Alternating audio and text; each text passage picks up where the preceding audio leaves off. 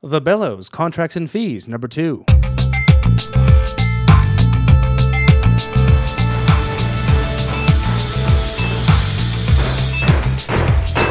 right, cut to edge of stage. Great. All right, color frost. Check. One, two, three. Check. Stand by, please. Heads to half, heads out, letting cues 1 through 10, sound Welcome back to the Title Block, a podcast about Canadian theatre designers, their history, and their craft. And I'm your host, Michael Cruz, and this time we present another episode of The Bellows Contracts and Fees, Part 2. Before we get to the podcast, I wanted to talk to you about an issue that uh, recently came up on the Designers Guild. Now, this is the private Facebook group where designers can talk about issues away from the uncomfortable eyes of management or directors.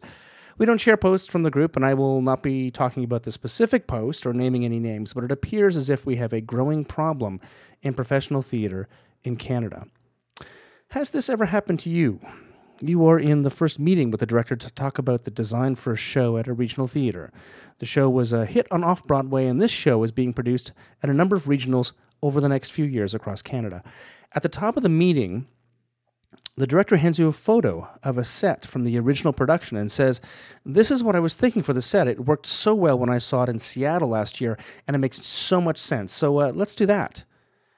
The title block shared a post on social media from Chris Peterson of the Onstage blog in August about a community theater in Texas that had illegally posted a full length video from the production of She Loves Me, book by Jerry Bock, lyrics by Sheldon Harnick.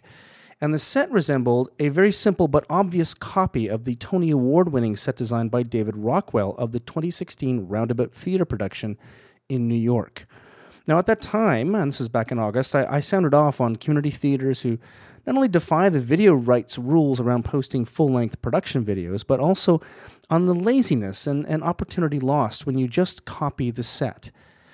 What I did not expect was to hear the same thing about professional theatre design in Canada.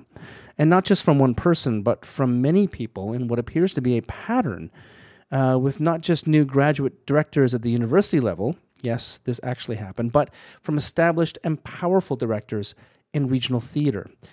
Now, this is a problem. I don't know why it's necessary to state it overtly, but the production of copyrighted material without permission is not only ethically wrong, but it's also stealing. Now, we all use others' work product as inspiration for our own work. For me, I took inspiration from painters from many eras when producing my own lighting designs. The final product looked well, really nothing like the original work, which says some, maybe something about my own talent, um, but more about the interpretive nature of this kind of process. Uh, and the doctrine of fair comment allows this kind of work. We all do it, designers, directors, etc. But this is something different. Direct copying is outright theft, especially if it's not if, if it's not out of copyright. And frankly, it's just lazy design. Now, I had permission to share one comment from a poster who shall remain anonymous. Quote, It's so prevalent, says the designer. I have called friends lots of times asking, quote, Did I X call you about a remount of your show? Or did X tell you your show was going on tour, etc.? Because I have been asked to implement X's work.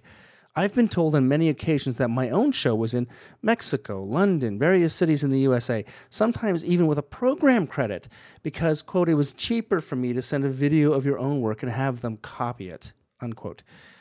Now, I can't imagine the struggle it is to produce theater in Canada today, especially if you're an independent company. But for too long, designers have been propping up theaters across the Canada by having their work stolen, used without permission, copied, rented out, reused, repurposed, photographed, and reproduced without credit. In some cases, used to pr- produce swag. Uh, and sold without any cut going to the originator of the idea, the designer. This has happened. And to be told now that it's not uncommon for a director to demand just copying another's work instead of interpreting the play to meet your local needs is infuriating.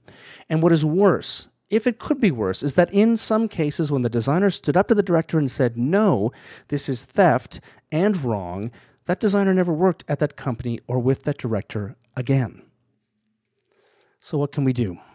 Well, if you're a young designer, try to find allies and, and stand up to this unethical approach to producing theater. I know it's hard, but someday it's going to be your work that is copied and you will be angry and uncompensated. If you're a faculty at a university, make sure your directing and design students know that this behavior is wrong and can land a theater in hot water, perhaps with a direct cost, and not to approach a problem this way. And moreover, this is just lazy thinking. Your job as a director is to come up with your own ideas, not to crib directly from other people. In that case in Texas, apparently the director had seen a production video that was commercially produced of that uh, of the production on Broadway and had reproduced the blocking step by step in that Texas production. I mean, are you a director or are you just some kind of automaton? And finally, if you're a production manager or producer who is made aware of this behavior, stop it early. Support your designers and back them up when they come to you. We need your help to make theater in Canada better. Or if the original set is what the director wanted, just hire that original designer or license the work. I'm sure they'd be happy to help. And frankly, if you know that your director wants that work that's being produced in Toronto to do your Calgary production, and you know that in advance, well, just buy the set. It's probably cheaper. There. now, on with this week's presentation of The Bellows, a topic germane to this discussion, which is contracts and fees. This is a continuation of a discussion we had in the spring with different people, and I'm sure that one you will find interesting and helpful. On the panel this year was Sue Balint, a Toronto based producer for companies like Modern Time Stage Company, Theatrefront, and Aluna Theatre, and Erin Birkenbergs, a production manager now living in Edmonton who has worked across the country, including at the Factory Theatre, the Charlottetown Festival, and Theatre Northwest. And, I must add, is a Patreon supporter of the show. Thank you, Erin. Uh, the panel met at Theatre Passe Muraille with the Bellows producers in September of 2017 to discuss the ins and outs of contracts. Here is The Bellows.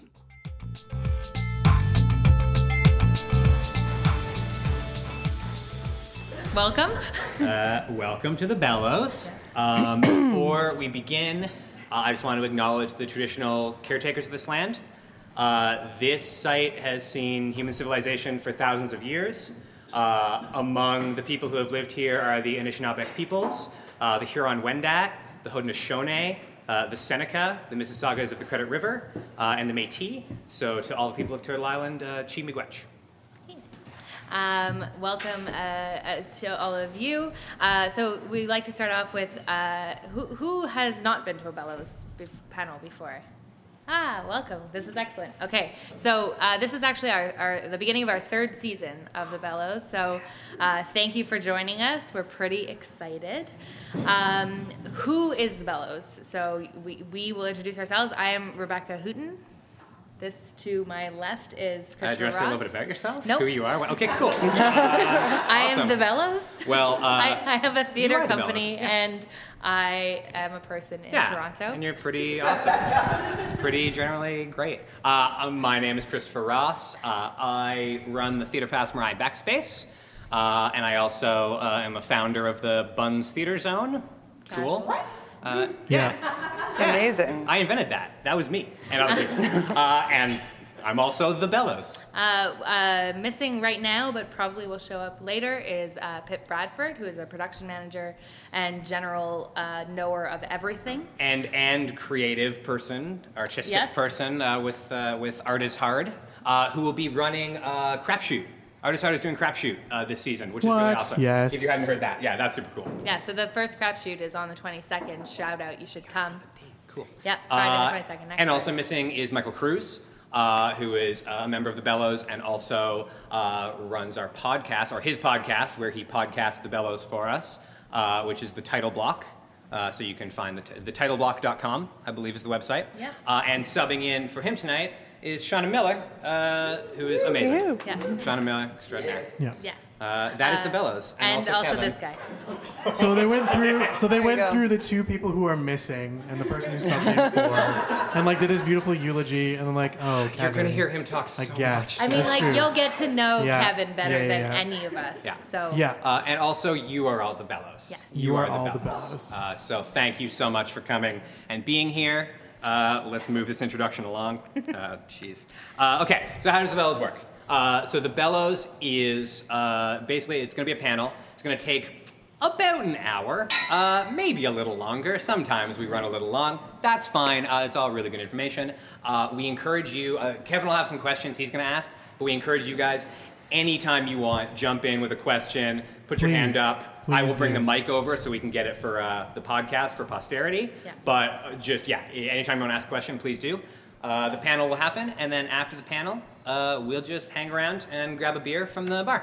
Yeah, feel free to, you know, chat, mingle, ask any of the panelists any questions, but Yep. also uh, any of, well, any of us is literally just the three of us, but that's fine. Yeah. Uh, so that's how it works. Uh, I'm going to mention upcoming Bellows panels. So, because we sometimes forget to do this, but we have a whole list of our panels. We have them all planned out already. Uh, so, coming up, October is Trash versus Treasure, which is uh, sustainability in the theater industry. That's going to be a real good one. Yeah, I'm really it's excited for that gonna one. be really good, yeah. Um, we in November we're doing a panel on video, uh, video design, uh, how it works, uh, topics related to video, How it can See ruin some- your life, etc. yeah. Yeah. See some ears perk up. And December, we're just gonna do a Christmas party. We're just gonna do uh, A ho, ho, hum. non-denominational, Yeah, uh, yeah, a non-denominational party, holiday party. And Well, it's whatever. really It's whatever holiday you want. Yeah. Yeah. Yeah. Uh, we still have the rest of them planned out. So if you want to know any more, please ask me. But like Yeah. you'll, we'll tell you again. oh, we'll tell you so Every many. month. At length. What the next ones are. Yeah. Um, I'm gonna remember to mention because we always forget to mention. Uh, this is a pay what you can event. Uh, money is weird, but we're gonna talk a lot about money uh, for like an hour. So I should mention uh, we will pass the hat at the end, or I think that the hat, aka the basket, is at the back of the room on a little table. Uh, if you feel like chipping in a couple bucks, uh, please do. Yeah. Uh, We'll- it we'll may- use That would it be to- super helpful. We have plans, but we we have, have no money. plans. Yeah. Yeah. Also, we like to buy our panelists some beer, Yeah. whatever. You know. Yeah. Precisely. Uh, yeah. And, Um, and thanks. yeah, and so uh, th- this is a wonderful venue that has hosted us a number of times now over the literal years.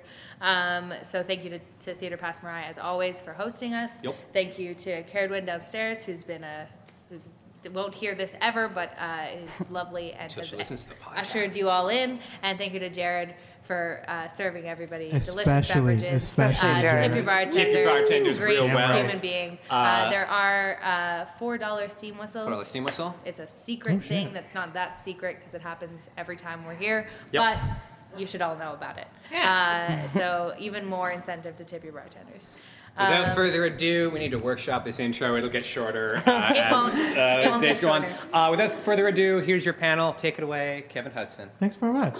Thank you very much for coming. I'm going to just defy them immediately and continue the introduction. So, the point of the Bellows, um, which is vaguely related to contracts, is that that bar is where I signed my first uh, ever professional theater contract. Um, and the way I got hired, and the way a lot of us got hired, um, is by you know doing the work and then sticking around at the bar and making friends, and that's how you tend to get hired the next time. So it's our opportunity to pass that on to all of you. Uh, that's what makes us happy. That's what we're here for. Um, so speaking of fees and contracts, um, we need to talk about uh, negotiating. Um, we need to talk about what exactly contract is um, and how you get comfortable negotiating a contract. Um, so I'm going to let these two lovely ladies introduce themselves. On my left, uh, who are you and what do you do? I'm Erin Birkenbergs. Uh, I used to live in Toronto. I was a freelance production manager for a while, and then I was the production manager at Factory for a couple seasons. Uh, now I live in Edmonton, but not really. I keep going elsewhere to do other production management and tour management elsewhere across the country. Vagrant. Yeah, vagrant. Correct.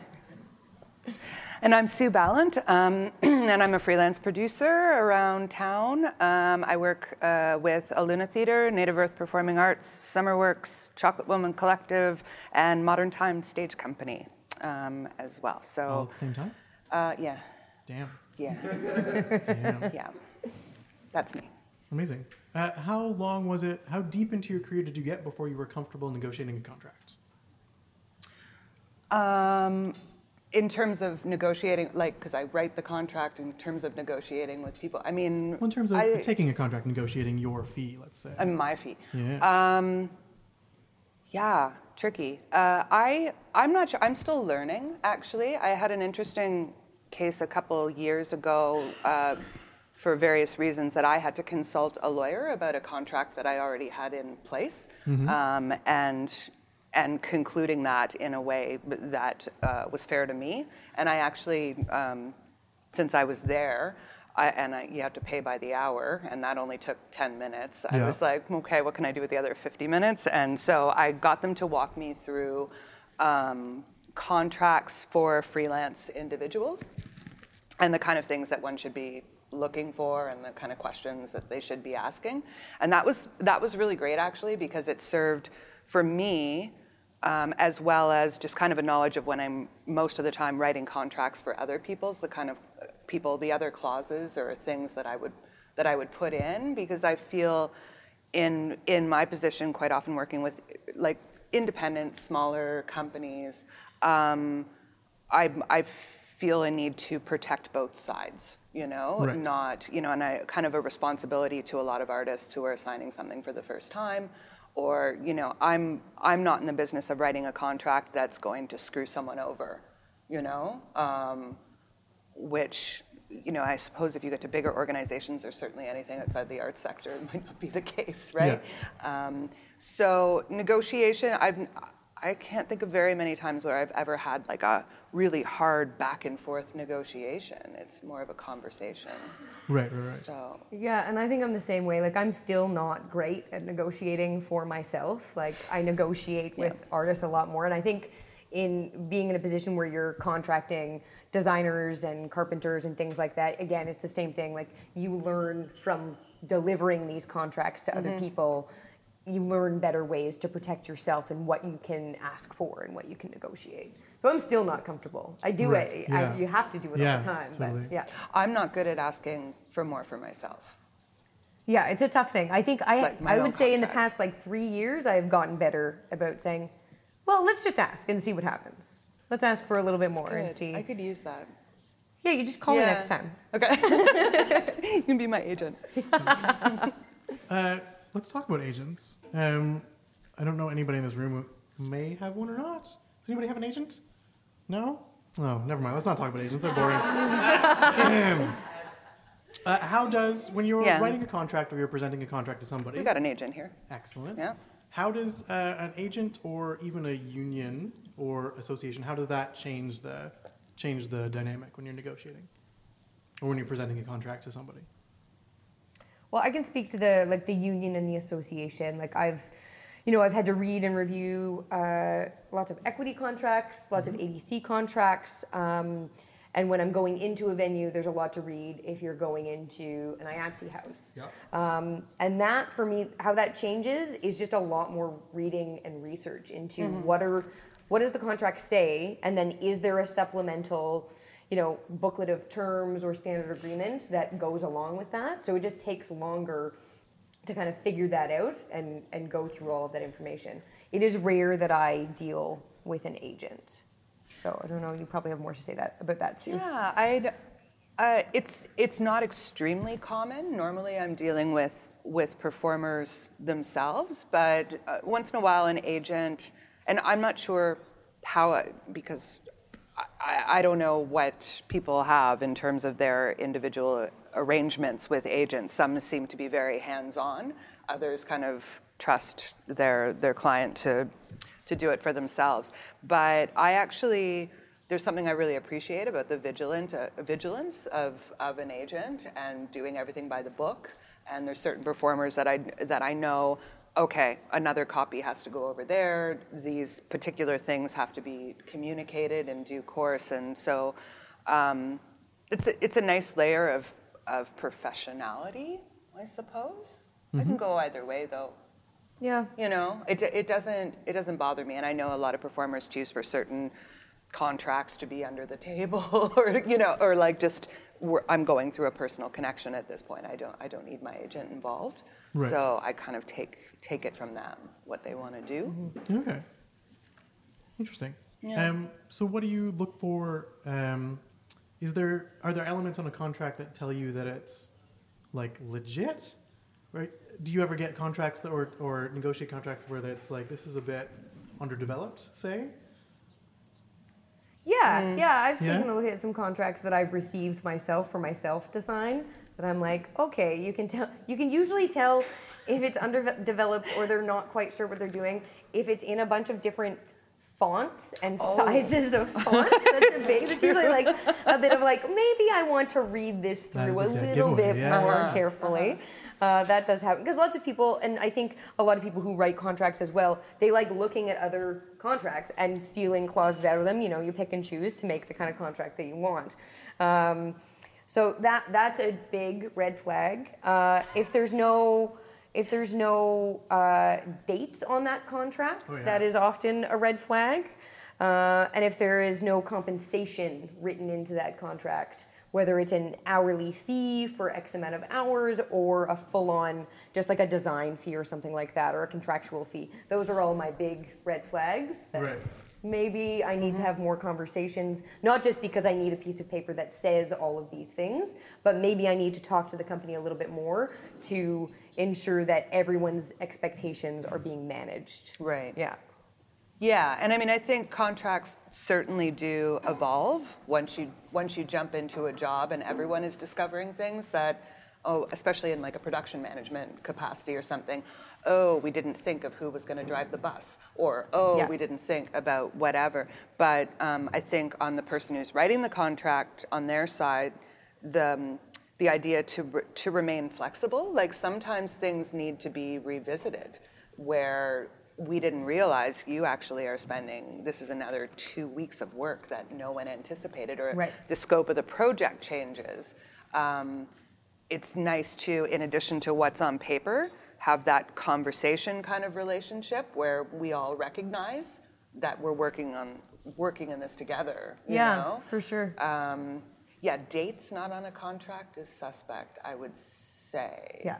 And it, and it might just also indicate how far along they are in like the creative process of the project, that they don't, they're not sure what they're looking for sometimes. Yeah, You know, I've been yeah. involved in projects where, um, in various capacities, where it's, it's just clear that we weren't ready to go into production yet, or we weren't ready to engage people with specific titles that imply certain roles quite yet. Yeah. Yeah. Uh, speaking of the process, is there uh, general timelines for when you hire people? Like, who do you hire first in the process? I think if you're engaging, if you're engaging a producer specific to the project, then the producer would, Yeah, would be number top of the list For because sure. they're going to start managing, you know, hiring, contracting everyone else. Yeah. I think the production manager is nice to have on board for their for their insight and advice as things. Yes, and speaking as a production manager, it, you as a production manager are often getting hired after the design team. Yeah. And so to all of your you young producers out there, hire your production manager early. We like to be on board early because we like to ha- help you manage all of your budget and your schedule and help you manage the expectations of what your vision for your project is. And the earlier you can bring us on board, mm-hmm. the the sooner that we can help you so that when we get on like you don't hire us too late and then you're a bit disappointed about what you can actually do with your mm-hmm. time and your money. That's what we're here for. We did. Produ- prod- production managers were our second panel, I think. Ever, yeah. Yeah, and it was a really good podcast. There's It was one great. thing you get from the Bellows. Hire a production production manager. manager. hire them often. like timely as Yeah. well. So what you've done basically is you've started a little snowball at the top of a giant mountain, and then you've got a person at the bottom who you've hired, and you've called a production manager. And you expect them to stop it. It's like, no, it's not.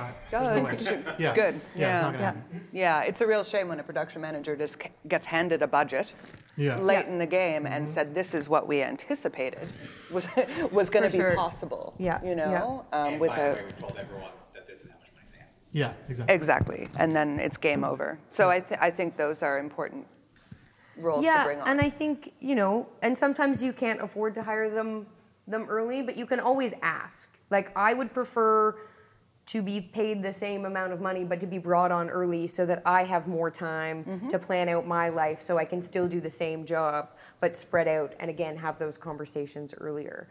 And I think that it depends on what like in terms of hiring designers in your process it really depends on what kind of process you're looking to have if you're creating new work or you're creating or, or you're doing some kind of collective creation where that's going to be a group effort you might want to contract those designers much earlier than you would just kind of doing a straight play That's a good So, point. Yeah. yeah We're done.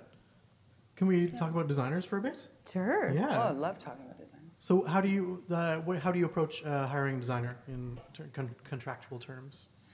Well, quite often with the companies that I work with, we're working with designers, the, the same kind of core group of designers over and over again. Right. Um, that's specific to, to my companies, and also um, It's pretty they're, common. they're Yeah. projects Yeah. uh, that go through several development phases, which in our case, they're sitting in the room from the beginning. Mm-hmm. They become a core member of the collective team. So generally, in that case, we will do um, individual contracts for each phase of the work Yeah. um, as opposed to here's the next three years of your life and everyone's committed to well because maybe maybe things change. And after the first development phase you realize that you know a video is not going to be an element for example or, or something like that. So we contract phase by phase or you know maybe six 12 months at a time um, and then the final contract is kind of the bigger one the production one. And it includes the royalties clauses and all you know uh, it's a much fuller agreement Right. yeah Right on. Uh, so how does that relate? Uh, do designers do all designers expect to have sort of ownership um, and royalties in a contract? Is that I mean, I would think so. yeah? Uh, I think that they should, you know, um, in term like it is intellectual property. They have given of their time and of their thoughts to your your project. So I always assume that when I'm writing a contract, ADC like ADC has that built in, but as uh, just a freelancer, just doing a smaller contract, um, that's always in my brain as something that we need to put in writing Yeah. at the time of signing. Right. Yeah, yeah, yeah. Yeah. I once put uh, first right of refusal, I think, in my designer Yeah. contract. Yeah, and I, I felt often like a do big that. Man. I was like, yeah.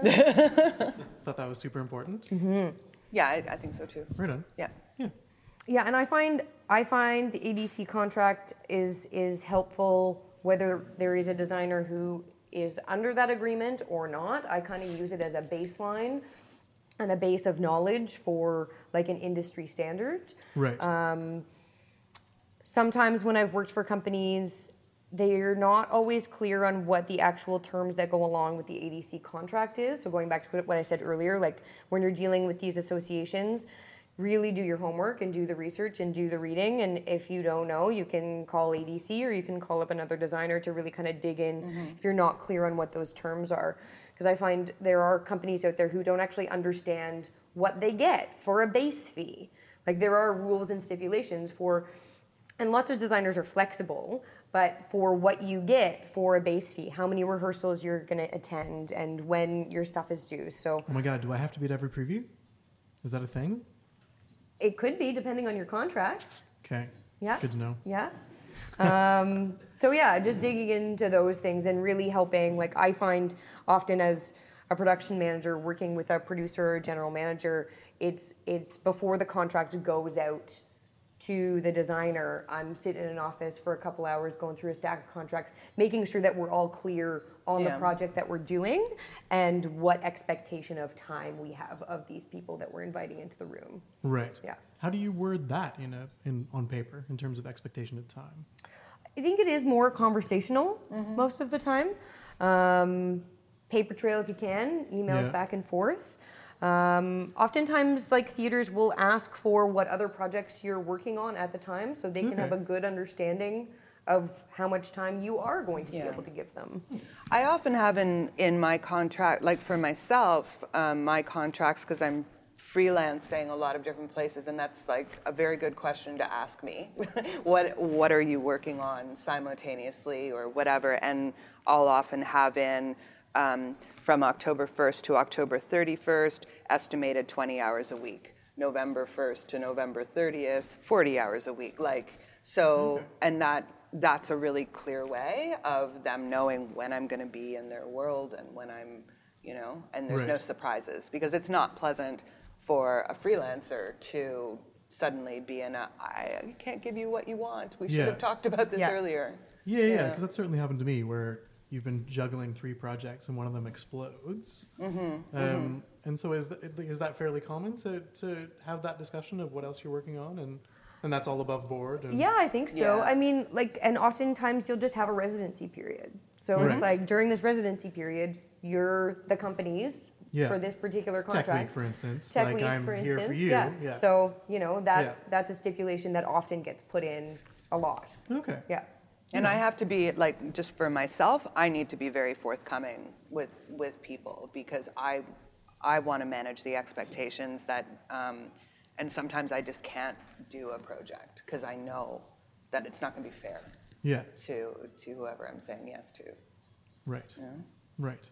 It's good to know that's all above board, actually. And I ask people, I straight up ask people, Right. what what else What is else going on in your Yeah. life between this and that Yeah, day? and it can be, but there's plenty of times that it is not talked about, and it is like it is under the board, and nobody knows. And then we get to Tech Week, and we only get to see somebody for six hours over the whole week, and that really sucks. So I'm Mm-hmm. Yeah. a big fan of trying to have these conversations during the phase before we sign and agree. Right, right, right, right.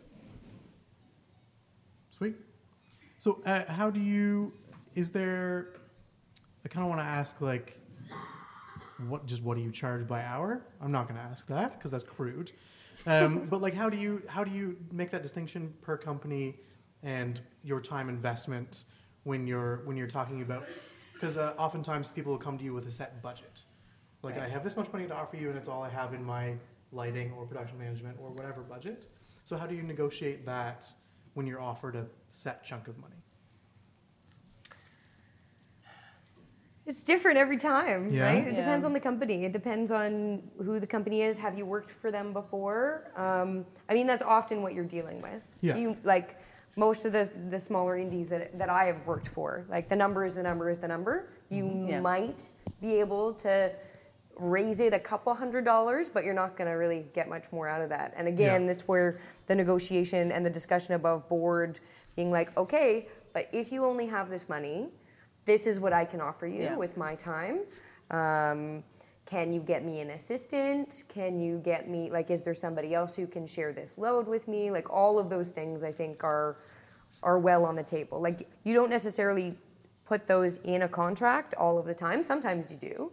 Um, but I think those are the kinds of negotiations that I go through in my mind. Well, if I only have this time, and I really want to make it clear to you that yes, I only have this time, and you only have this money. So, can we come to an agreement where this project is going to come to fruition in the best way possible for all parties involved, mm-hmm. or Right. not? And if not, then sometimes you just got to take a take a pass. Yeah, and I think like I think it's the same for for probably all of us that there's there's the money part of the equation, but there's also like, do you have an existing relationship with the company, even if they're super small and they don't have money, but it's a really cool project and you really just want to you want to do it. Yeah. Like over the course of a year in different projects, maybe you balance out like, here's something that's going to pay me really well. Here's something else that's kind of like, that's the thing that I have my heart in, you know? Um, but to again, I think the conversation always of like just continuing to educate each other that I, I think we can all agree that pretty much no one at, you know, at the independent level is getting paid what they're worth you know Yeah. um, and we all know that and to have that conversation about and continue to think and work in a way like of of what you're worth as opposed to little Yeah. scrap because it's like it's really Yeah, and I've definitely done that. Like I remember working for a small opera company the first time I met Chris Ross uh, when he was working at the Helen Gardiner Phelan. Yes, did I say that right?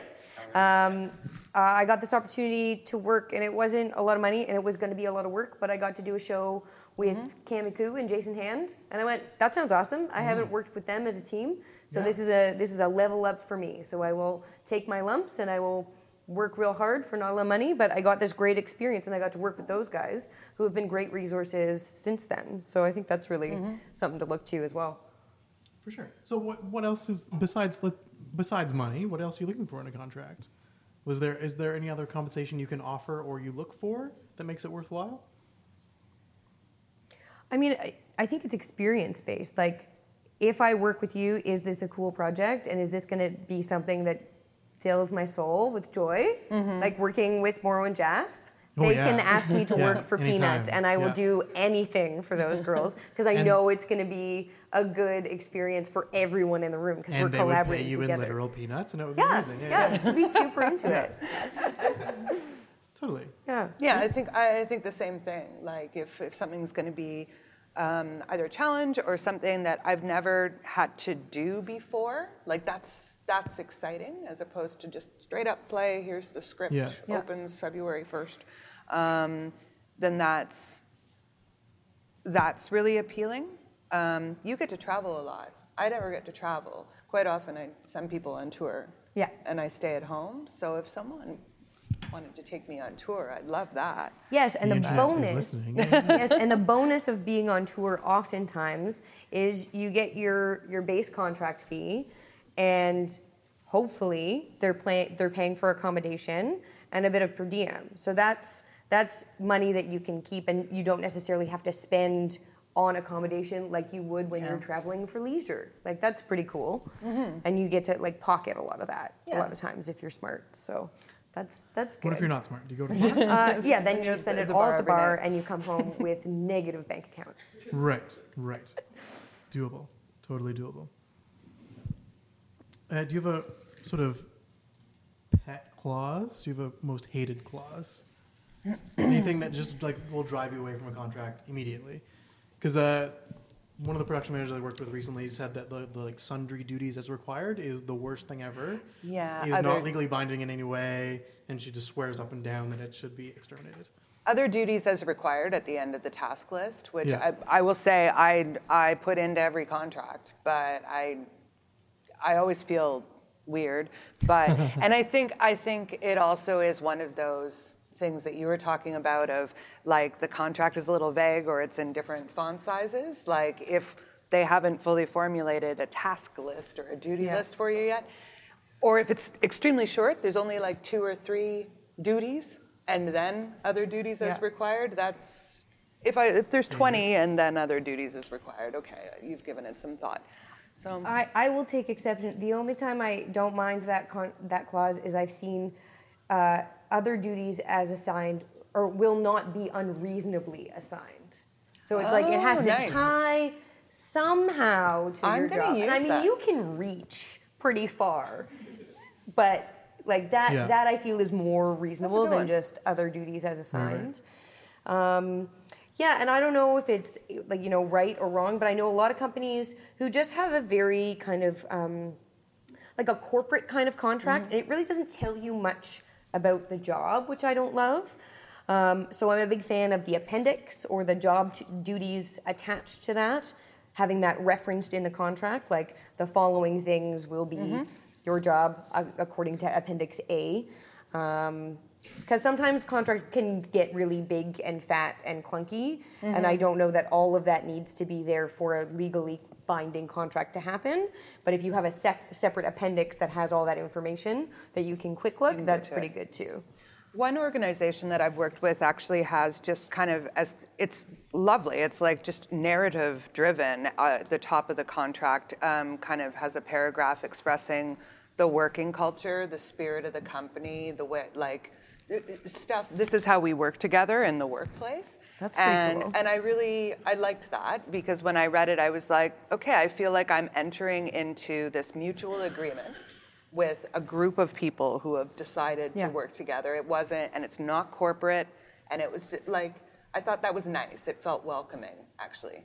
I've actually never thought of the phrase mutual agreement Hmm. on a contract before. Instead of contract. Yeah, is that weird? I never call them contracts. I call them letters of agreement because, Right. especially when I'm working with uh, younger or emerging artists, I find it's like a softer kind of phrase. Like contract is a scary word or something. Right. But and I have done uh, memorandums of understanding, Yeah, I've which is kind of couple of close to mutual agreement. Maybe I'll start calling Wow. them letters of mutual agreement because you do put in.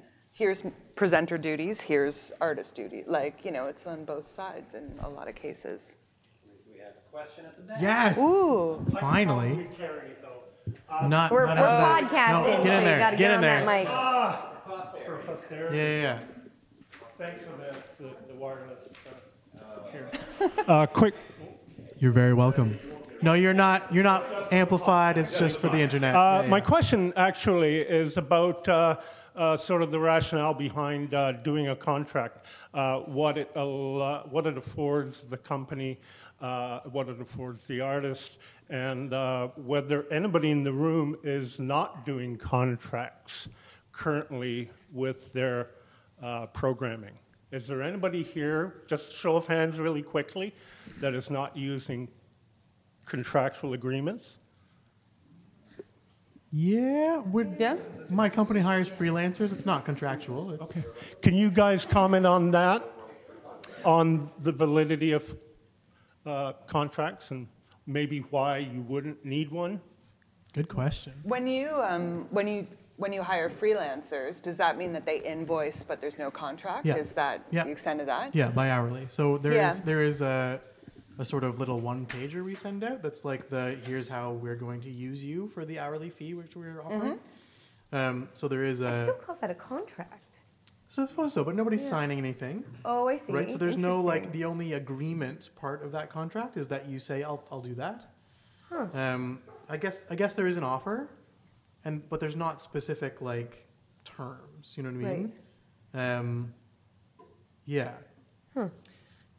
I, in a lot of cases, I don't mind invoicing instead of contracting, and it's easier, like on a producer side, to not be shuffling through so many. Like, really, when it's when it's pretty straight up, you know. Um, with that, though, I think I always have emails. I have paper trail. I have notes from a meeting that I may have had from them, or like. You Yeah. know, we kind of go through the terms, and quite often in a scenario like that, there's like a budget cap where if you are paying hourly, like I have still had a at least a verbal conversation. We got budgeted five hundred dollars for this work, and they say, "Okay, I'll invoice you five hundred at the end," you know, as opposed to, or I'll flag when I only have four hours left, and I'm still not done my work. Mm-hmm. So, so it's not a written contract, you know, like in that more traditional sense.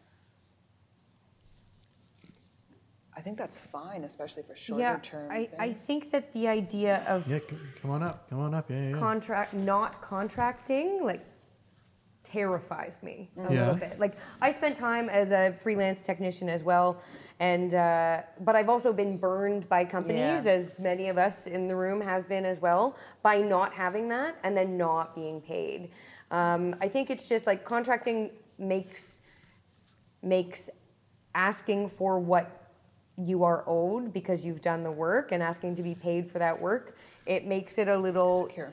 more secure and easier to talk about because I can go back and say, remember when both of us signed this agreement?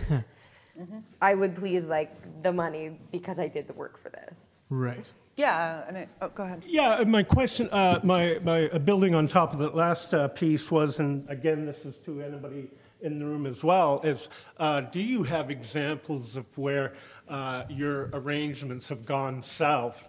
Uh, you know, and particularly because you didn't have a, an agreement in place, didn't have a contract, didn't have the terms, didn't have the tech requirements, all of those things that come into play. And uh, if you've been really burned or have had poor experiences because of it. I'm, I'm like a champion of contracts, so Yeah. for those specific reasons. But if anybody has any stories, I'd be interested. And you guys, of course, talking about that. Sure. Does Go for anyone it. have Go for it, Sheila. Do it. Get up there. Yeah. Nice. So um, I, I can't talk specifics, um, but certainly there are designers who have worked without appropriate agreements in place. Um, the initial experience uh, may have been uh, satisfactory and the compensation what they expected. But when a production grows legs and moves onwards, I have seen designers uh, whose work has been used and they have had no access to royalties. Um, and uh, what is the worst part of that is that they feel entirely devalued in terms Sure. of their contribution, and it ruins a relationship. And very often, these situations happen between friends. So I would say, absolutely, if there's any hope that that show could have legs, and that's every show, Any show. you need to have some sort of agreement in place. Right. Absolutely.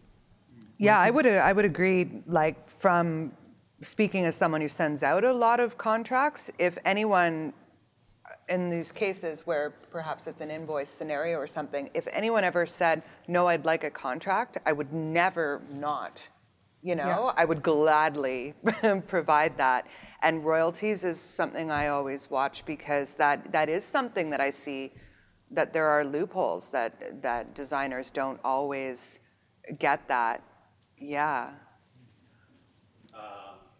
I'm actually. Oh. Can I add? Can I add one thing to that, or Yeah, just yeah, a yeah. question? Because it's also uh, it's my understanding, and I've never had this happen myself, but from pre- previous times we've talked about this.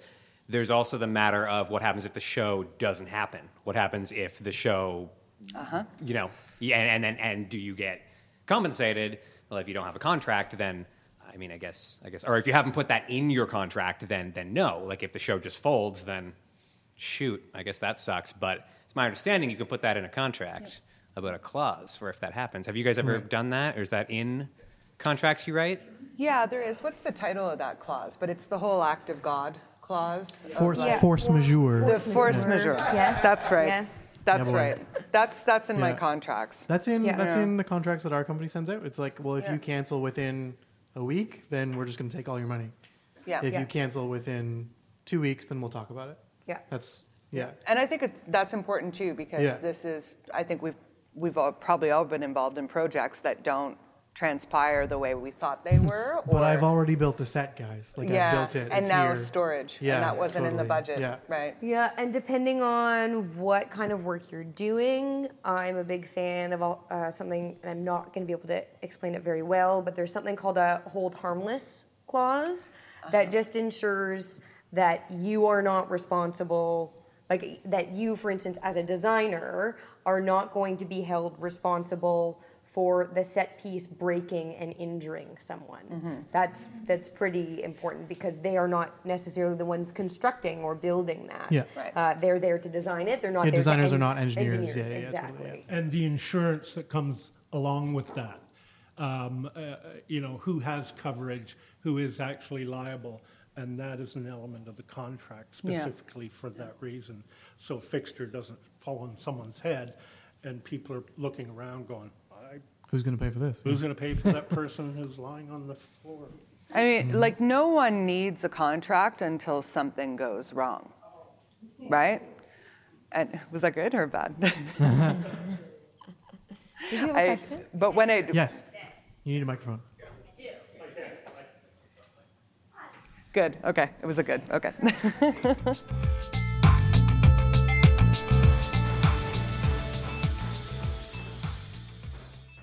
Hi there, I'm interrupting briefly once again to ask you to support the title block on patreon.com. Click on support the show in the show notes. This will bring you to my Patreon page where you can donate a small amount every episode. And I'm just asking that you help to cover out those costs and help me to continue to capture the story of Canadian theater design and to bring you special presentations like The Bellows. Go to patreon.com slash the title block podcast and donate a couple of bucks an episode. It really helps.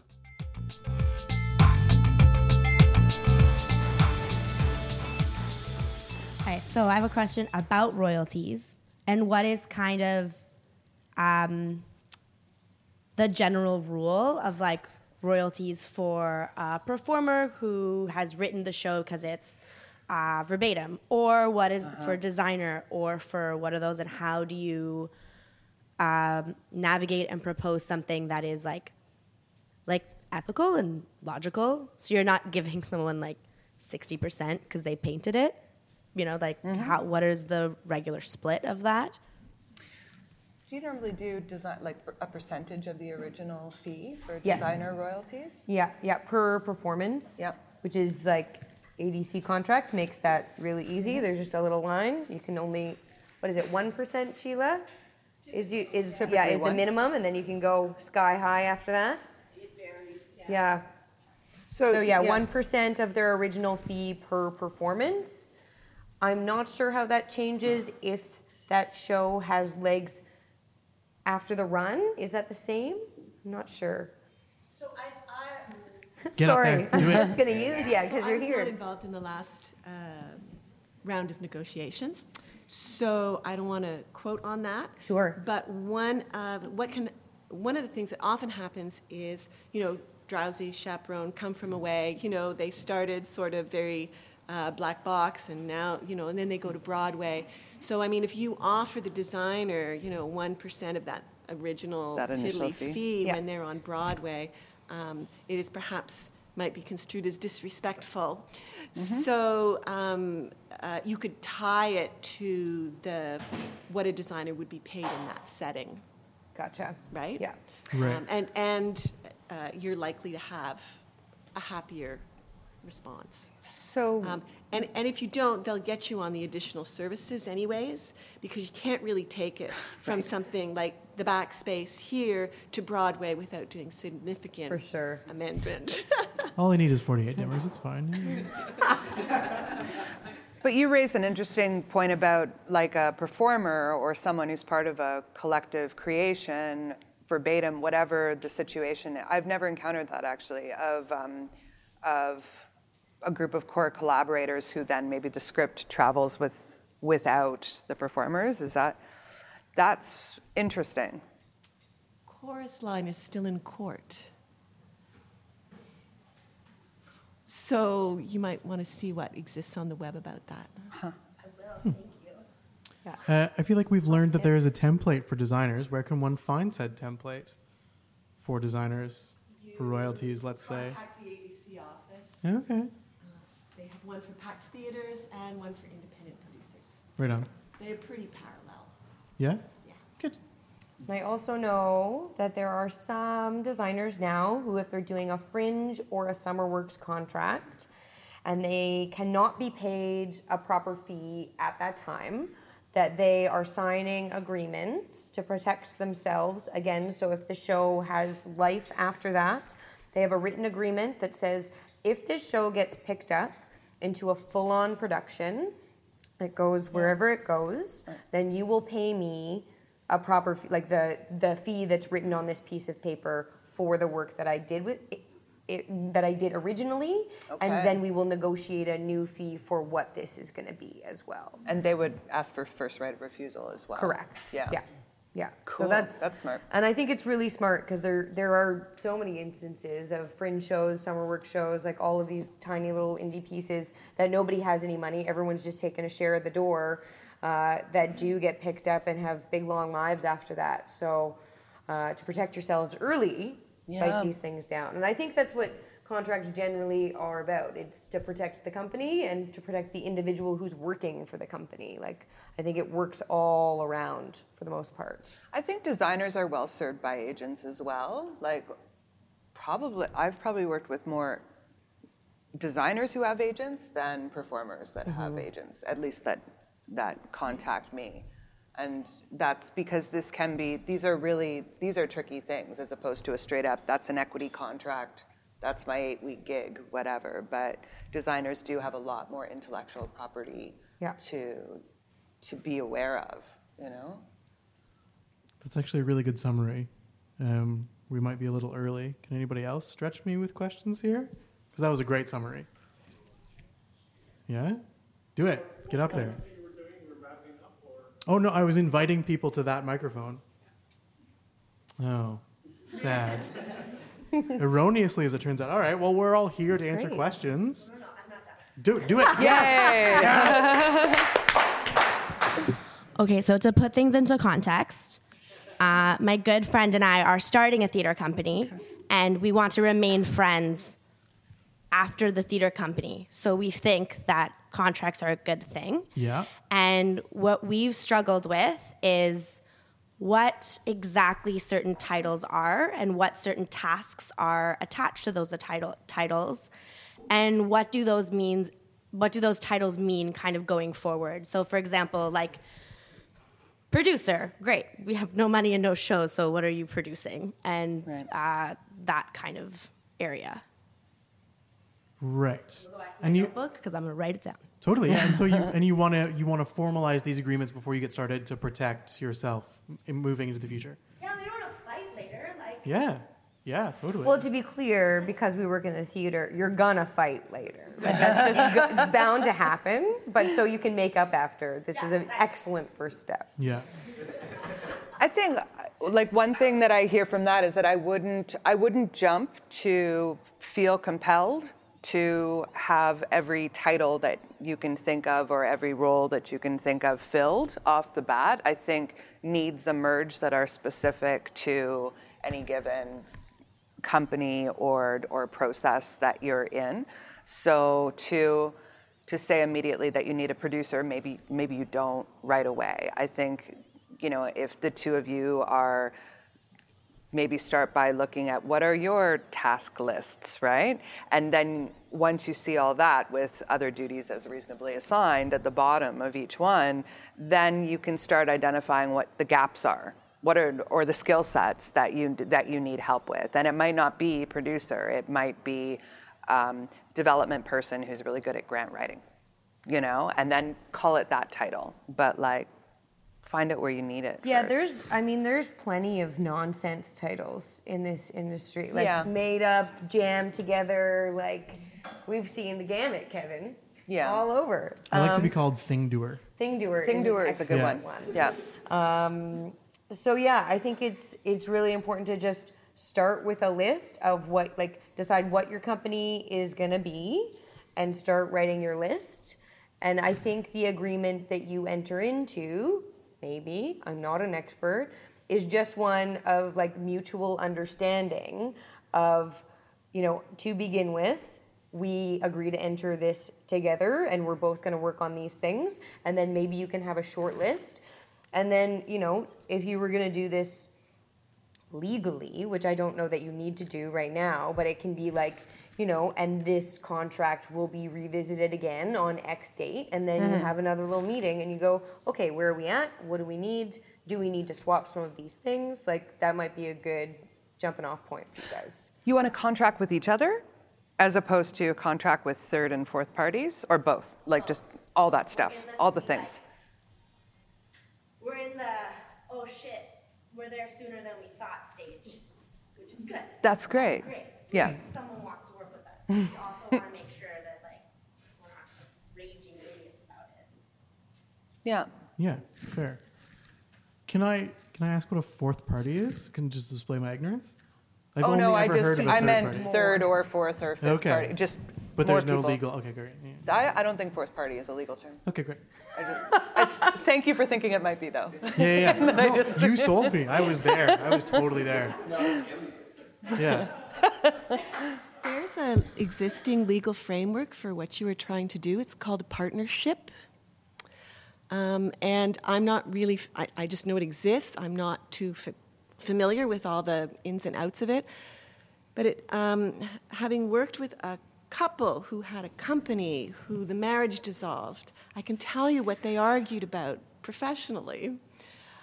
Um, one of the things was ownership of repertoire, particularly those things that were created collectively.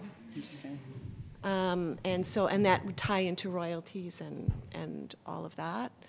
Um, that and um, other other forms of intellectual property. So establishing, uh, in addition to like a partnership agreement around each piece of work you do, uh, what your inter- intellectual property is comprised of, and it's much easier to do this when. Th- um, feelings are not running so high. Yeah. Um, so uh, I would I would look at that. The other thing you need to do is you need to figure out what's going to happen when you dissolve, because I mean you, you think that it will last forever, but sometimes it doesn't. Um, and so it's uh, you know can one partner buy the other partner out, or does it all get buried? Um, and and so think about that. And it's so much easier to do in the theoretical. Yeah. That's an excellent point. Ownership of repertoire. That's tense. That's tense. Mm-hmm. Yes, please. So I don't know if either of you have dealt with it or just like touched on the idea of people taking on multiple roles that are very clearly separated. So I ran into an interesting problem in a lot of productions now where I'm performer and designer Mm-hmm. uh, and technician. But like whether that involves actually creating separate contracts or lumping things together. Like it, it I mean, it's a lot of indie shit, and it ends up. To begin with, I would say yes. Yeah. Your Yeah. performing contract should be separate of your design contract. Mhm. Um, it gets a little bit gray if you are the designer who's also doing the music on stage. That's a little Yeah. trickier. Right. But it's still like I've dealt with a sound designer who is then the Foley artist on stage for Mhm. production. And Right. that is two separate contracts. They get their contract to do the sound design because that is one whole complete job Right. with a whole bunch of requirements. Mhm. And then the performing, which is, you know, you got to show up to do Right. that show every day as well. Mhm. So Can I I, was, can I like- poke in here straight here? Sorry. Uh, uh, sound designer and composer. I'm under the understanding those two separate jobs. Practically speaking, Yeah. practically speaking, do those often get contracted separately? uh, yeah, because I think they're two different con- contractual bodies. Yeah. Depending, like, I think that they're two different associations that you must speak Right. to Okay. to get those two different contracts from. Right. But maybe it's at the indie level where it just breaks down. It's well, it's terribly. tricky. well. There's also like I like I do a lot of surtitle work, and it's like surtitle design, but then execution because nobody else can fully Can- execute Yeah, totally. Yeah, yeah. yeah. in the moment. Like Yeah. and it. I mean, generally the companies I'm working with, I'm comfortable and happy, but like I've also consulted or like jumping in with people that I don't know, and it's Yeah. like that's just a whole separate time commitment. Then all of a sudden I'm like essentially a performer. Yeah. Because Yeah. I'm there every Yeah. night doing the goddamn thing. Yeah, yeah. But I also spent all these extraneous hours. So have you found yourself with a remote in your pocket, acting on stage, running the surtitle? Oh, oh, oh, yeah. Yeah. No, or like running design elements. That's at the the, same best. Time. That's It's the best thing ever. It's super. That's amazing. Yeah, I would definitely say they should, like whether it's like a designer and operator contract or a designer and performer. Those are those are different things with very different requirements. So mm-hmm. I would say that they warrant each their own separated contract. And could be negotiated separately in terms of Yeah. fee and number of hours required sure. and all that stuff. Yeah. Does that help, or were you hoping for No, something it, else? no, it does. It's it's just, sometimes it gets tricky when it, like you're in the room, especially with like works in development. It's like Yep. yes, I'm uh, hours in the room rehearsing, also thinking about this. So it's it becomes somewhat amorphous. yeah, well, and especially if you're in development and you want to give, you know what I mean? Yeah, exactly, totally. but Yeah, then yeah. it's like, but then it turns into other issues because if it Yeah. does a remount Yeah. and I can't be in it, but it's still my design. yeah, Yeah. yeah, yeah, Yeah, It yeah, because I into, think like weird hmm, territory. Yeah. Here, here. I think almost always, not every time, but pretty much always, the design contract ends on opening night. Mm-hmm. You know, there's still like if the show has legs, that's a different thing. Yeah. But if you are then having to operate and perform, like they are completely Like, separated. Rework design in the middle of the run Totally. because I'm there and I can. Yeah, like, for Yeah. sure. Yeah. Yeah. Yeah. Sweet. Oh, Shauna. Miller. Get on there. Somebody bring her the mic. Is there going to be a crazy feedback thing when this happens? No, No? she's got Oh. Well, because no, No, no, because I've got control. Oh, right. And it would only hurt her. Yeah, I've got control. Um, one thing as a when I was freelance production managing was I would add clauses as a sense of protection on some already established contracts. One of the clauses was time commitment, but also added outside of that time commitment charge per hour. Uh-huh.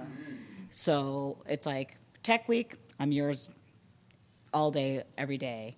Um, production meetings, as scheduled, a number of them, but added phone calls and added emails are going to be started to charge per hour, which allows people to kind of sometimes think about, oh, I'm just not going to call you at three o'clock in the morning when I have this great idea. Mm-hmm, I'm going to mm-hmm. save it for the production meeting. Yeah. And so when they see that, it's like, oh, right, because you're working on something else. So it might be interesting to, if you are bringing a certain skill set of like, also, that's great, I have this performer clause, but if I start going into design work in Yeah. this says Yep.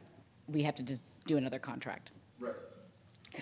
For a fee that can be negotiated, you know? So you can adjust to your friends as you go, but but you have a clause of like, yeah, it's just there. It's nice because it's it's also a subtle reminder, as you say, of like, you know, your time is worth something, and it's not, you know, just remember, I'm not Yeah. yours at 3 a.m. Yeah. Yeah. I mean, I think everybody has a has a price. So if you've bought me for all of that time, sure, then maybe maybe I'll answer your call at three in the morning. But Yeah. it all it, it all depends. Just a couple of things. Is there anything uh, that is similar to uh, the Directors Guild of Canada structure on who does what in the film industry? Is there anything like that in the theater uh, community as well? Um, any? That's a great question. You should write that book, Kevin. Does it? Perhaps in the relationship to labor practice.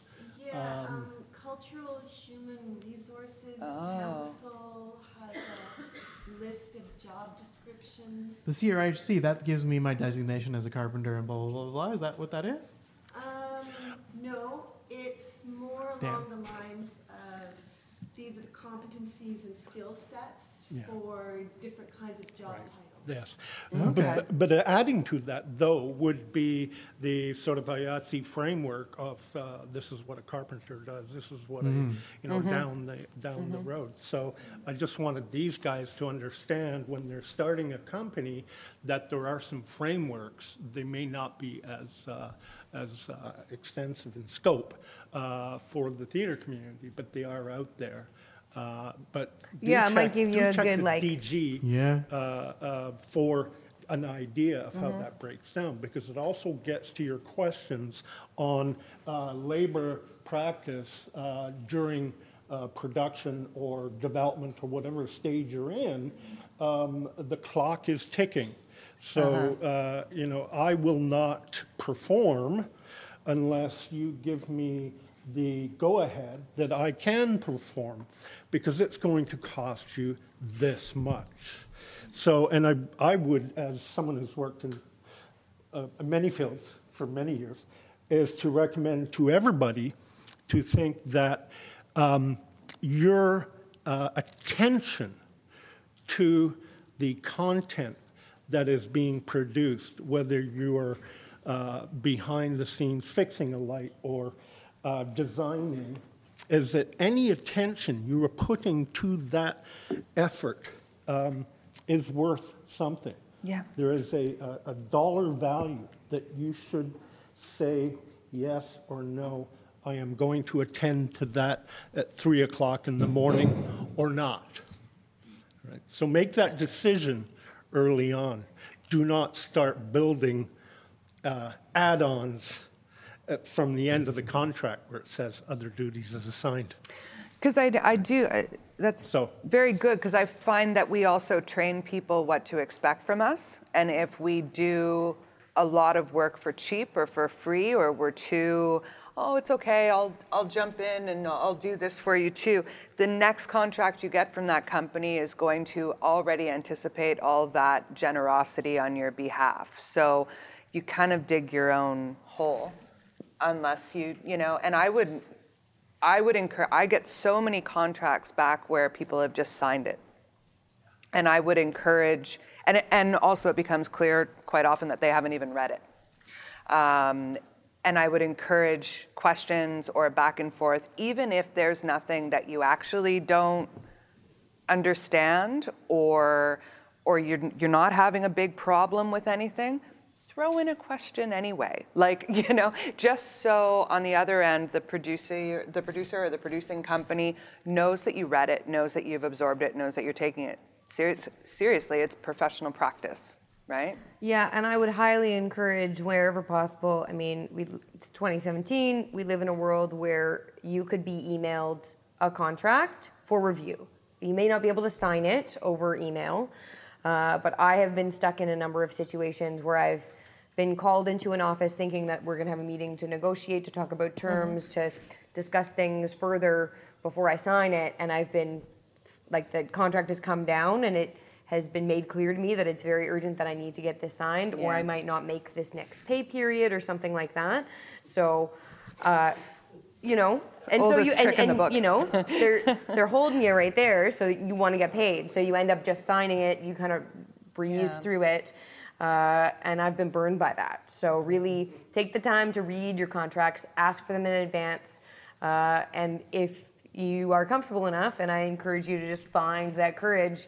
Uh, if you get presented with one of those situations where it's put in front of you, say, "Oh, well, I'd like to take this, and I'll come back to you tomorrow so we can talk about it instead of just signing it." Yep. Sweet. Um, I think I would be remiss, um, it's a little personal maybe, if we didn't talk about the PMTD. If we're talking about delineations. Oh, Yeah. I'm sorry. Okay. I'd like to apologize to Yeah. Everybody. What's that? Find that for our audience. Right. So, production managers exist in their management positions, and they have a certain set of skills. Technical directors exist, and they have a certain set of skills. That are different. Different. Thank you so much. Specific and distinct roles that are far too often lumped together and s- Yeah. just smashed in there because you only have so much money and you need a person to make your shit go. Yes. So, uh, please continue. Well, like, okay, ask me a question because I can go all Right, right, right night on. long. Yeah, absolutely. No, so, um, uh, well, how do you respond? So, uh, in the indie world, generally speaking, it's going to be a bunch of artists who, uh, you know, nor, more or less know their game, and then they go into the theater, or they're look staring down the barrel of going into a theater, and they're like, "Oh, I need somebody to do this," and they think that's one person. Yeah. Right. Okay. So uh, I am a production manager. Yes. I am a sometimes shitty technical director. um, so I approach it with what does the work need? Sometimes they need somebody like me who can manage the money and the time and the people and the artists. Sometimes they need somebody with way more technical skills than I possess. Um, and if it's that instance where they need, uh, it's a super tech heavy show and I know I can't get it done, I then ask, well, do you have a budget for a technical director? Because I can do all these things, but you seem to need more of these things. Like, is there a situation, some kind of agreement we can come in, come to where maybe we split the fee? There's usually not enough money to make that worthwhile for anybody, but sometimes there is. Um, so I just start asking these questions, and then I explain within those conversations what my skill sets are and if they want to hire me that's fine but i'm also going to need somebody to fill in those gaps. So whether that's by the hour for a smaller time period whatever sometimes if i'm really interested in the project and i want to do it i just hire down. Um, i hire somebody else to Yeah. do all of those things. Um, but it puts the person that you're if you were the person asking that as a producer uh, it puts me in a shitty situation. situation Yeah. like it's just not fun because i'm like okay well you haven't really you don't really understand what these two jobs are in mm-hmm. different things and mm-hmm. sometimes it works out fine sometimes like they need less on the tech heavy more on the production Yeah. management side so yeah, sometimes all- you need a handful of flats and Yeah. some rental gear and this, that, it just it usually just takes more conversations. Like, do you have a budget to hire Production Canada, for instance, where I'm going to send my designer drawings, my beautiful designer. They do not. my designer pl- like my designer drawings that have no construction information, and I will send them to a company, and they will figure all that out, and they will Mm-hmm. like deliver a beautiful set to me. and I will totally do that for you. He will. He's pretty. He's Yeah. pretty all right. At I'll it. do it. Um, so if they have a budget for that, then like my my job is already easier, Yeah. and maybe I don't have to think about that. Yeah. Um, it is a hard conversation, and you know because art is the first to lose money, to, to lose government money, and the last to get it back. We've been kind of in a holding pattern for a while, um, and I don't like many many years ago we just decided as a theater community that PMTD is one job. Yeah. I want everybody to With a know slash. It's not. it's it's not, one job. Yeah. So Two uh, jobs. my current example is uh, production manager will will call Christie and rent you dimmers and lights, Mm-hmm. But it takes a technical director to actually get the electricity there. To like actually spec the electricity, spec a generator, or find Yeah. a tie-in point and like make that actual physical connection. Mm-hmm. That's what a technical director is for, as opposed to a PM. Yep. That's like the most clear example I can. That's that's very good. yeah. Because it, I mean, I think it's un, it's understandable that that people have this confusion that Yeah. they don't. So that's a very good Yeah, because they are both management positions. Yeah. Right? Um, but like you said, one is managing sort of budgets and schedules and people and this, that, and the other, whereas one is sort of specking gear and mm-hmm. ohms and you know what I mean? Like Totally. Yeah, totally. Well, and I think you know to a certain degree, we we do it to ourselves a little Yep. bit uh, because we will continue to take on Yeah. these things. Yeah. The impossible job. And let's be clear, there are some magical unicorns that are PMTDs out there. Yeah, they do it's exist. true, they do They are exist, just really hard to find. yeah. I- Well, even those unicorns will be better at one than the other. It's true. Yeah. It's true. I am. doesn't matter who. I got a job offer out of the blue a couple months ago from a large, like an organization large enough to know better, asking if I was interested in being a producing PMTD. and I. Outstanding. And I just kind of looked at the, you know, like I and and then waited 24 hours and then wrote a very. So what is it that you want? You know, because that's at least three people. um, but these confusions do exist, and Yeah. I walked them through a process and definitions and and said I'm not interested because that's also that's also an indication of the people you're entering into an agreement with, you know, if Yeah. that's the expectation they have of a single person for a part time contract. Totally. So, Yeah. Yeah. yeah, it's Yeah. part time. Flex hours. Oh my god. What a what a deal.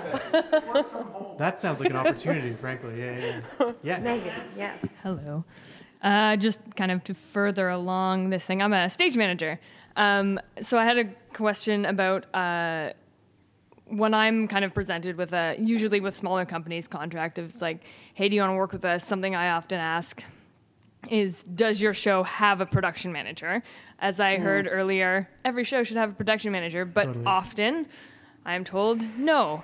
Um, and I'm just wondering Wow. what your thoughts are in what to do in that situation because sometimes I'm told, okay, well, we have a producer and they will do this and this and this and this. Um, so just kind of what to do in that situation. Do you kind of like back slowly away as a stage manager or or who or designer or whoever? Certainly uh, because like I'm. Because often the stage manager will then be expected to go out and buy things Yeah. or do things, which I, I is not part of my job at all. Um, so yeah, do you kind of back again, back slowly away from that? Do you kind of go in hope like with optimism, saying, oh, maybe maybe this producer or whoever will take on these things or do you kind of are you in a position where you then have to say to the company hey have you thought about a production manager Yeah, I mean, I think it's that, and it's not unlike what you were just speaking about, which is sometimes you just have to walk them through. Yeah. And by the end of that journey, sometimes they go, oh, what was I thinking? Of course, Yeah. this is more than one person's job. You know, and I get it, budgets are what they are, but also to protect yourself, it's about having that conversation to make it clear what your expectations are and what you're willing to do and what you are not willing to touch, but making it known that this is absolutely going to come up and somebody else needs to take on this task and it's not going to be me. Yeah, it's that whole managing expectations thing again. And it could be something that's a very simple show that a producer who is at the company is totally able to phone Christie and get some lights and do, like who knows if it's a very small, but I doubt it. I, I feel like they're they're spreading tasks, uh, you know, as they can with the budget. Um, and you are are you in equity contracts in, in this situation? So that protects you as well um, and they need to read like the rules around equity stage managers to and Oh, perhaps sure. help them understand. Yeah. Yeah. You know, I know the CTA can seem daunting, but it, it is fairly clear. Like it's long. The CTA is your friend. It's Yeah. it's so your friend. It's it's been my friend for a real long time. Lovely. Like you can just reference it. Do you like makes page me- 64 when Yeah, I you're love drawing your the- bath at night? That's right. so good. Page 64.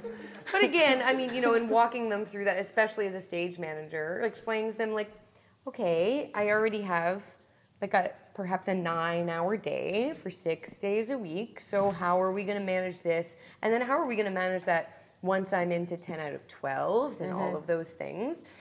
And really just explaining the human cost of what that is and not just that everybody can. And and also to quantify it for them, if they're not necessarily worried about their stage manager's well-being, they will be worried about the fact that their director is not being supported properly, that the performers are working with a stage manager who can't, you know, like function. Yeah, because and eventually you get to a point where it's like, okay, we need those um, tables in for the show, and Yep. then it's kind of a well, who's getting those kind of The, situation. the rental shop is open only from 10 to 6 when we are rehearsing. Yes. So therefore, Yeah, we should. and I know some some of these find somebody. situations maybe occur more, uh, even even as an equity member, occur occur more when you're doing a fringe show. Mhm. You're under like a festival agreement, or uh, if it's a smaller show and you're under the uh, always fun collective agreement.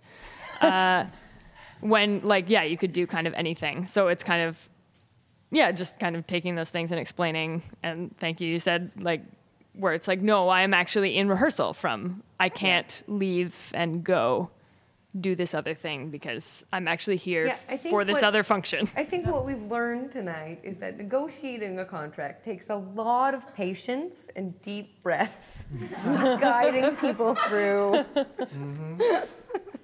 What you are and are not willing to do. It's true. Yeah. Yeah, This is beautiful. This is a beautiful place to wrap up.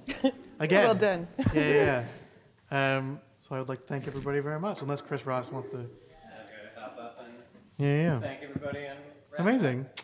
So, yep. Let's Yeah. thank our panelists, uh, our wonderful moderator, Shauna Miller. Thank you all so much. Um, before I move on to anything else, I'm going to remember to do the moment of silence. Yeah. We need to do a quick second of silence for the podcast.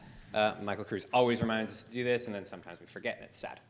Um, so I'm going to, uh, we're all going to take a deep breath, and then we're going to hold it for three seconds, and then I will continue on.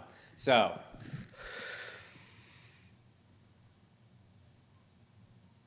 Okay, cool. That's great. Um, so, thank you so much to our panelists. Thank you so much to Shauna. Thank you so much to uh, Jared and Caradwin downstairs.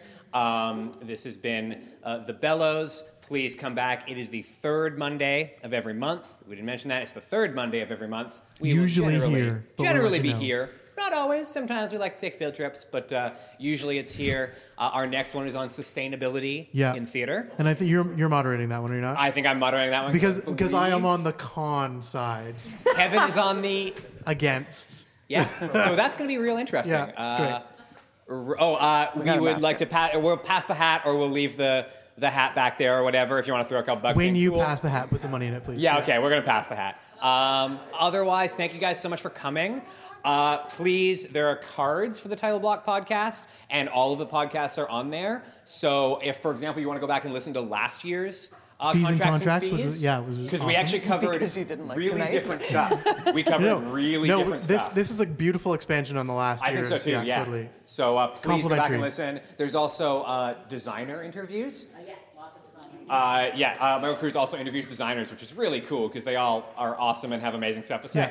So please take a card and go uh, listen to the title block. Otherwise, thank you guys so much, and we'll see you next month. Yeah. Yeah, and also the bar. Yay!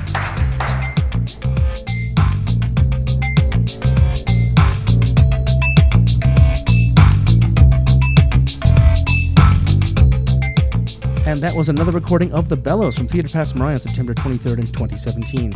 Next time, senior Canadian designer Ken McDonald. The music for this podcast is by Vern Good with a voiceover by great Gabriel Cropley.